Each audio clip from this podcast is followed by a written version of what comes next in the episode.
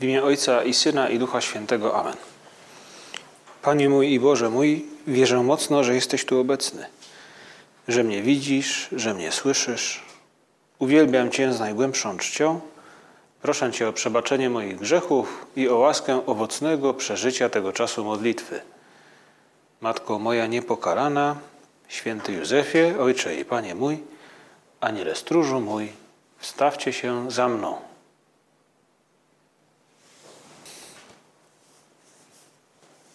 Już tylko kilka dni dzieli nas od Bożego Narodzenia i dlatego w naszym adwentowym rozważaniu dziś wieczór chcielibyśmy, Panie Jezu, przygotować się do tej ostatniej prostej. Pomóż nam, Panie Jezu, przeżyć dobrze te ostatnie dni przed wielkim świętowaniem. Pomóż nam nastawić się, przygotować po to, by świadomie, bardziej świadomie przeżyć te intensywne chwile, kiedy świat po raz kolejny zobaczy Boga, który tak bardzo człowieka kocha, że jest gotów stać się takim jak On. Jest gotów stać się człowiekiem, przyjść na świat w pokorze, w biedzie, w ubóstwie, w, pewnym sensie w odrzuceniu czy niezrozumieniu przez innych. Jednocześnie to paradoks, ten Bóg, który przychodzi w tak, w tak niespektakularnych okolicznościach, to ten, który wnosi w świat największą przemianę, jakiej, który, której, której by świat kiedykolwiek mógł doświadczyć od chwili stworzenia. Pomóż nam, Panie Jezu, to zrozumieć. Pomóż nam, by Twoja miłość nas zaskoczyła. Pomóż, by ona przemówiła do naszego serca i pomogła nam kształtować każdą naszą myśl, każdy nasz gest, nasze decyzje, nasze plany, nasze marzenia. Pomóż nam, Panie Jezu, by ta miłość Twoja, którą zobaczymy, ukształtowała te wartości, którymi się kierujemy w życiu. Pomóż nam, żeby te święta Bożego Narodzenia nie były takimi świętami, przez które przemykamy jakby przejazdem. I temu właśnie służy ta ostatnia prosta, adwentowa. By powiedzieć sobie, i my, Panie Jezu, każdy z nas może sobie to powiedzieć i powiemy to sobie. Każdy z nas z osobna. Nie mogę dłużej pędzić. Wszyscy mamy różne sprawy, dosyć ważne. Staramy się żyć, przeżywać naszą codzienność e, w sposób poważny, profesjonalny. Staramy się uświęcać nasze normalne, codzienne okoliczności. I w związku z tym angażujemy się w różne sprawy związane ze studiami, związane z naszymi pasjami, cokolwiek by to było. I właśnie teraz, w tych dniach końcowo-adwentowych, musimy w pewnym sensie zwolnić nieco bieg,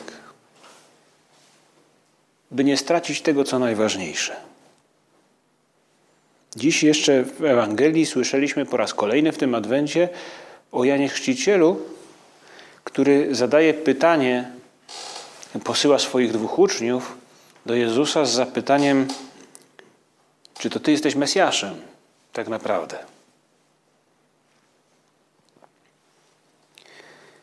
Zadaje to pytanie Jan Chrzciciel, a Jezus odpowiada w dosyć tajemniczy sposób.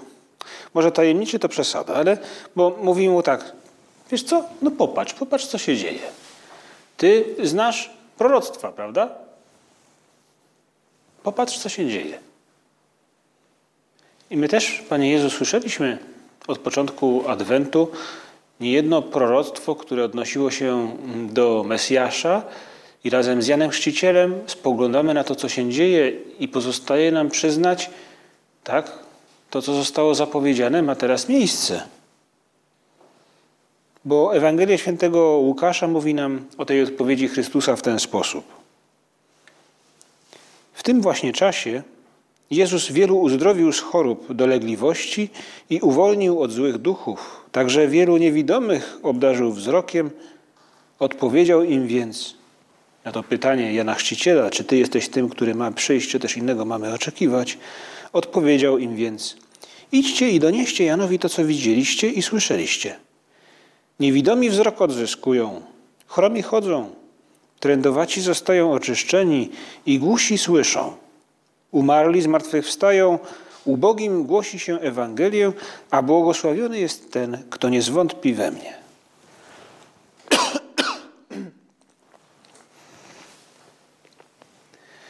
Jakby mówił Jan Chrzciciel, mówi, mówi, zwraca się do Chrystusa, do, do uczniów.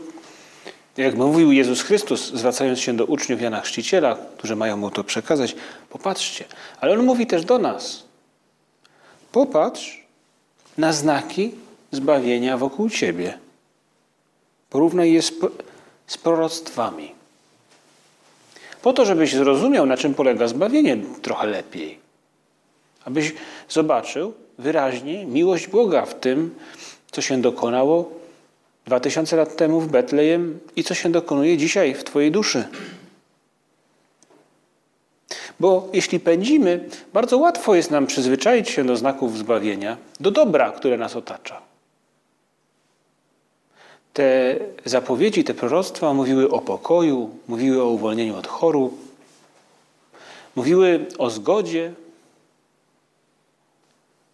Czy nie są to te same znaki, których doświadczamy teraz? Pomyślmy o radości, jaka wlewa się nas, do naszej duszy, kiedy Chrystus przebacza nam nasze grzechy w spowiedzi świętej. To dobry czas, teraz te ostatnie dni adwentowe, by przygotować się ze spokojem i spotkać Chrystusem, który nam przebacza. Nie jeden raz w życiu przecież tego doświadczamy. Doświadczyliśmy niejednokrotnie. Może któraś z tych spowiedzi była taka głębsza, może, może nas bardziej trochę kosztowała, ale, ale przecież tyle razy, Panie Jezu, doświadczyliśmy tego pokoju i radości w sercu, że ja nie jestem sam z moimi wadami, moimi upadkami, że jest między mną a Tobą pokój i miłość. To jest znak czasów mesjańskich. To jest znak zbawienia, który możemy dostrzec i docenić. Albo te inne znaki, które nas otaczają i będą jeszcze coraz intensywniej otaczały w tych nadchodzących dniach, chociażby atmosfera w naszym domu, zgoda, o którą możemy zadbać, którą możemy też wzmocnić, którą możemy zbudować.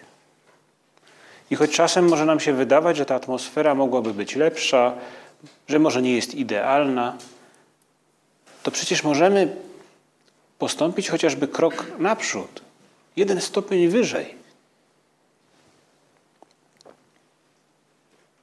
Pomyślmy też o innych znakach zbawienia, które każdy z nas mógłby pewnie, gdyby się zastanowił, wymienić z pamięci. Te znaki, w których widzimy właśnie to: pokój, radość, brak niebezpieczeństw. Pomyślmy o pokoju, który rodzi się w naszej duszy, gdy z Chrystusem rozmawiamy w modlitwie i w pewnym momencie patrzymy na świat tak, jak On patrzy. Gdy Pewne sprawy już mnie nie niepokoją. Wciąż jestem jako realista świadomy różnych zagrożeń, trudności, które świat ze sobą niesie, ale, ale wiem, doświadczam tego, gdy się modlę, że nie jestem sam z tym. Nie zostaję sam. Mamy przed sobą w praktyce tydzień na to, by, by by nastroić naszą duszę do tego, by nie przegapić tego wielkiego wydarzenia, jakim jest Boże Narodzenie.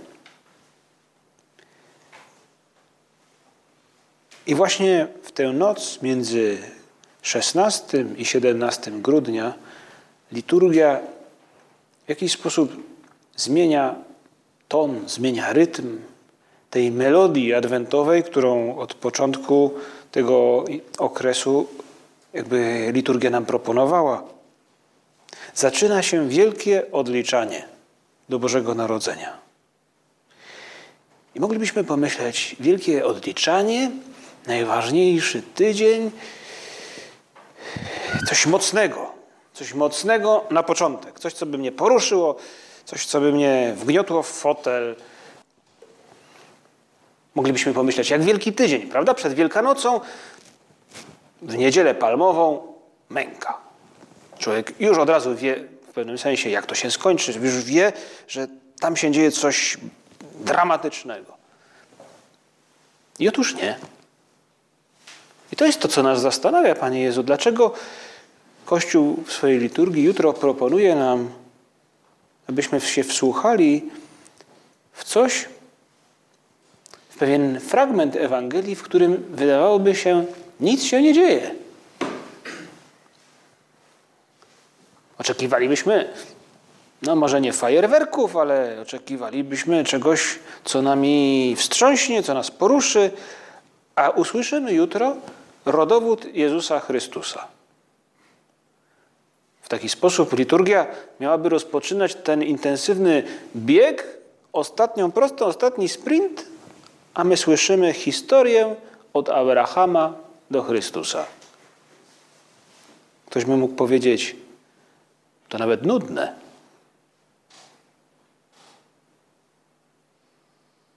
Po co? Dlaczego? Dlaczego? Może, żeby nas zaskoczyć.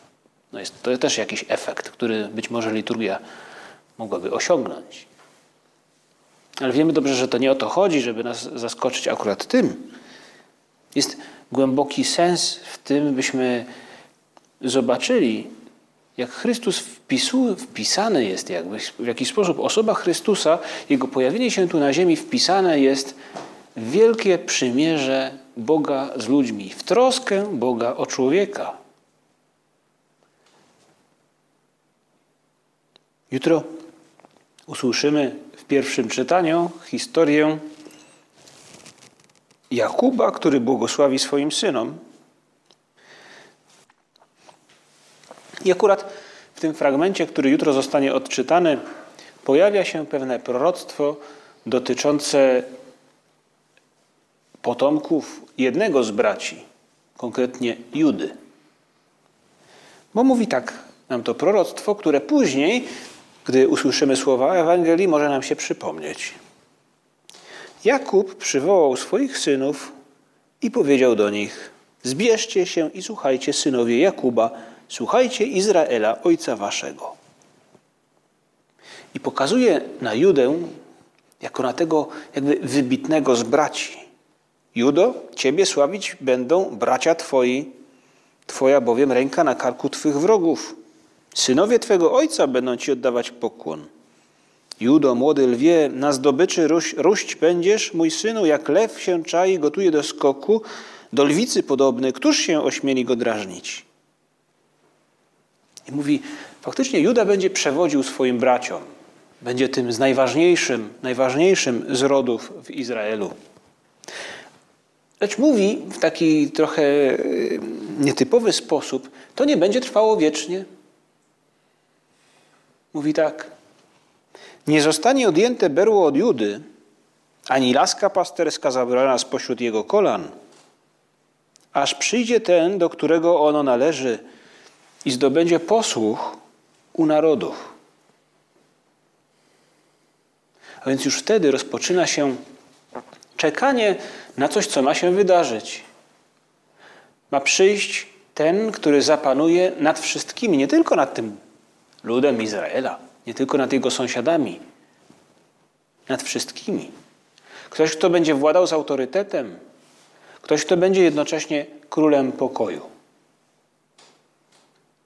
I w ten sposób, gdy docieramy, można powiedzieć, do chwili, w której odczytana nam zostanie jutro Ewangelia, jesteśmy jakby przygotowani na to, by posłuchać o tych kolejnych pokoleniach, które mijają, mijają i czekają na tego, który panuje.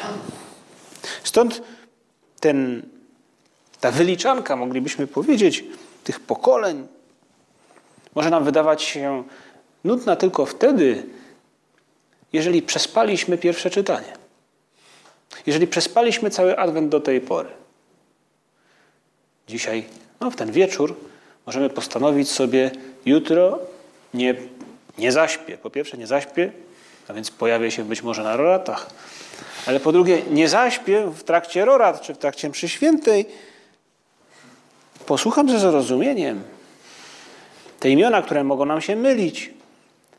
Każde z nich to historia, każde z tych pokoleń to historia tak naprawdę Boga, który spotyka się z człowiekiem i mówi mu: Ty jesteś dla mnie istotny, Ty jesteś dla mnie ważny, zawieram z Tobą przymierzę, bo już pojawia się tam Abraham na samym początku, a później Dawid i później, i później Jezus Chrystus.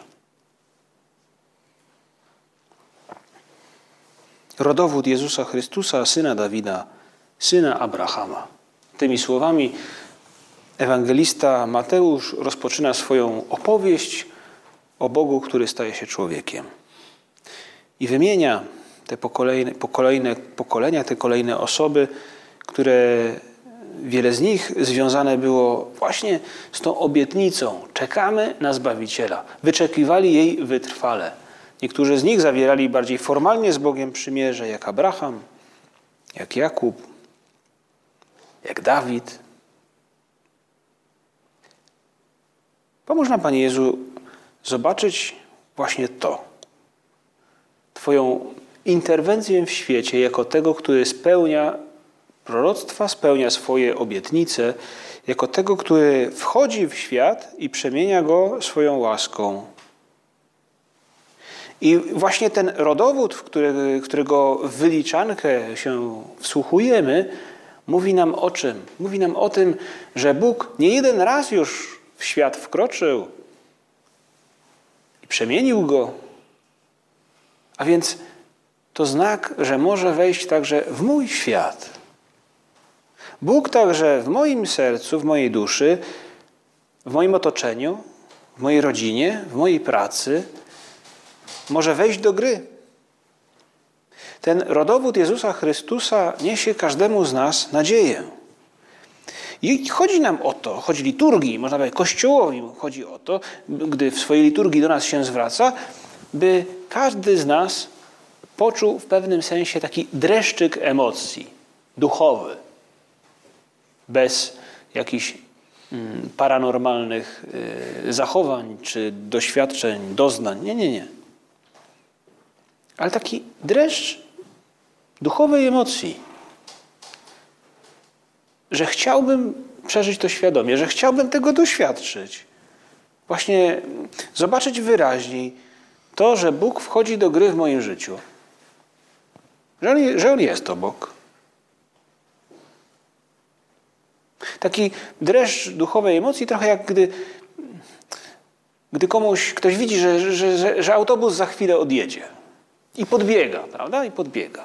No, trzeba podbiec. E, I to nie jest autobus, który nam ucieknie, ten duchowy. Ale trzeba się trochę sprężyć, żeby nie przegapić albo żeby nie być obojętnym wobec tego, co się wydarza. Bo Bóg przechodzi teraz. Właśnie dlatego to uderzenie, które na pierwszy rzut oka mogłoby nam się wydawać, to liturgiczne uderzenie mogłoby nam się wydawać takim trochę falstartem, że właśnie wydaje się tu coś nudnego, się nam przedstawia, to uderzenie w gruncie rzeczy jest, jest mocne i podrywa nas do biegu. Dzieją się mocne rzeczy. Już w niedzielę, za parę dni usłyszymy relację, historię ze zwiastowania. A więc to już ten ostatni moment, w którym Zbawiciel de facto już jest tutaj na ziemi, choć skrycie, bo znajduje się pod sercem swojej matki, Maryi. Ale to jest właśnie ten moment, w którym wszystkie proroctwa się spełniły. Jest takie, taki fragment jednej z homilii świętego Bernarda, który mówi o tym, jak w chwili zwiastowania tak jakby ten pokój czy miejsce, w którym Maryja się znajduje, nie miało dachu i, i wszyscy, jakby całe stworzenie zagląda, co tam się dzieje. I Abraham, inne, i, inni patriarchowie, i aniołowie, i, i martwa natura, wszystko, wszystko, wszystko. To jakby tak głowy, które tak jakby zaglądają do tego miejsca, widzą anioła, widzą Maryję i, i jakby wykrzykują, no, no, no, no, no, no, no odpowiedz, no odpowiedz. Powiedz, że tak. Wzywają jakby Maryi, bo mówią, te wszystkie prosta, te wszystkie nadzieje, które pokładaliśmy w Mesjaszu, one mają szansę spełnić się właśnie teraz. I o tym usłyszymy w niedzielę. To są te wielkie rzeczy, które się dzieją tak blisko, już niedługo. Pomyślmy o Bogu, który przechodzi w Ewangelii, jak łatwo jest go przegapić i jak łatwo, może nie łatwo, jak, jak łatwo go przegapić, ale jak, jak istotne jest, jak wielkie rzeczy się dzieją, gdy ktoś jest na jego przyjście przygotowany, gdy, go, gdy, gdy to docenia. Gdy Bóg przechodzi niedaleko drzewa, na które wspiął się Zacheusz, który właśnie po to tam wszedł, aby go spotkać. Jak Jezus Chrystus przechodzi blisko bramy Jericha i napotyka tam tego chorego człowieka, który tylko żebrać może. I mówi mu: Panie, pomóż mi. Co chcesz, abym ci uczynił? Panie, żebym przejrzał. Bartymeusz. On dostrzegł oczami duszy, bo widzieć nie widział. Dostrzegł Chrystusa. On go nie przegapił.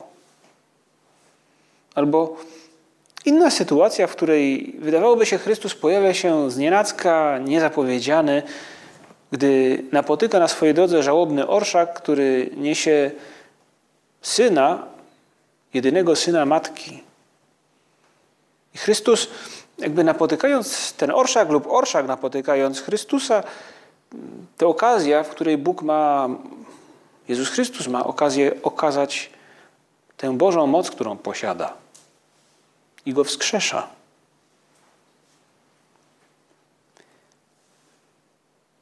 Obyśmy teraz, oby nam się udało podbiec do tego autobusu, który rusza już w tę noc, w, ten, w tę wigilię jakby tego pierwszego z ostatnich dni przed Bożym Narodzeniem. I podbiec to w gruncie rzeczy skupić naszą uwagę na tym, co będziemy słyszeć w trakcie mszy świętej, czy rozważyć to samemu, jeśli na mszy świętej być nie możemy. Ale to także żyć może intensywniej tymi różnymi postanowieniami, które na początku Adwentu żeśmy sobie zarysowali po to, by, by, by z naszej duszy by wysprzątać ją, by ją, w jakiś sposób ją wygładzić. Jakieś elementy dotyczące pobożności, jakieś może inne, które dotyczyłyby relacji z innymi ludźmi.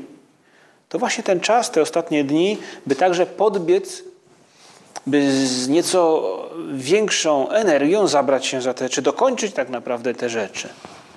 Na pewno będziemy mieć okazję do tego, by angażować się bardziej w różne domowe przygotowania, na pewno będzie dużo okazji, by o innych pomyśleć, by sprawić im przyjemność, radość, właśnie taką typową, niesztampową, nie taką samą dla każdego.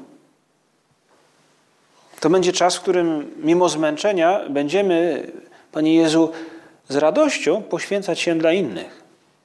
Tak jak i Ty, który, gdy jesteś zmęczony, spotykasz się z ludźmi, nauczasz, uzdrawiasz.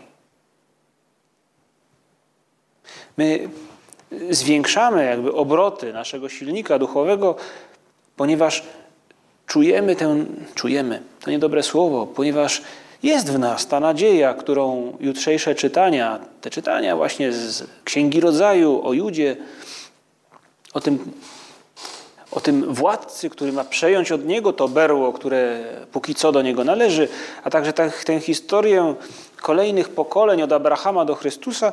Panie Jezu, my ożywieni tą nadzieją, chcemy ruszyć mocniej.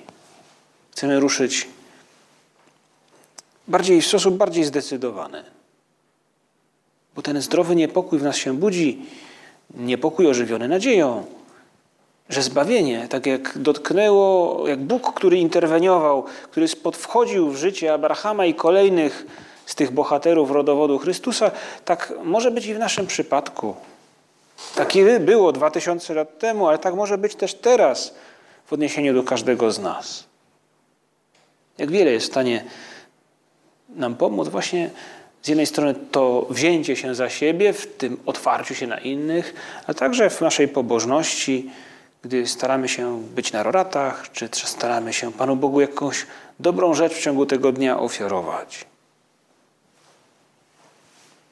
Prośmy Najświętszą Maryję Pannę na koniec, by pomogła nam przeżywać te ostatnie dni w duchu właśnie jej samej, która te ostatnie chwile przed narodzinami jej syna musiała przeżywać na pewno jak każda matka, każda kobieta, myśląc o tym dziecku, które ma się narodzić, ale także jako członkini narodu wybranego, myślała o tym, co powiedział jej anioł i o tych proroctwach, które znała i które brzmiały jej w uszach. Tak, Matko Nasza, pomóż nam dostrzec w tej stajence, do której razem z Tobą zmierzamy, pomóż nam zobaczyć tam za tych kilka dni właśnie tego, o którym mówił Jakub, gdy błogosławił swoim synom. Pomóż nam dostrzec tego, który włada światem, który w dyskretny, niepozorny sposób zmienia świat bardziej niż kiedykolwiek indziej. Pomóż nam, Matko Nasza, uwierzyć, że ten świat przemieniony to jest nasz świat, w którym żyjemy i którym się cieszymy. Dzięki Ci składam, Boże mój, za dobre postanowienia, uczucia i natchnienia, którymi obdarzyłeś mnie podczas tych rozważań. Proszę Cię o pomoc w ich urzeczywistnieniu. Matko moja niepokalana, święty Józefie, Ojcze i Panie mój, Aniele stróżu mój, wstawcie się za mną.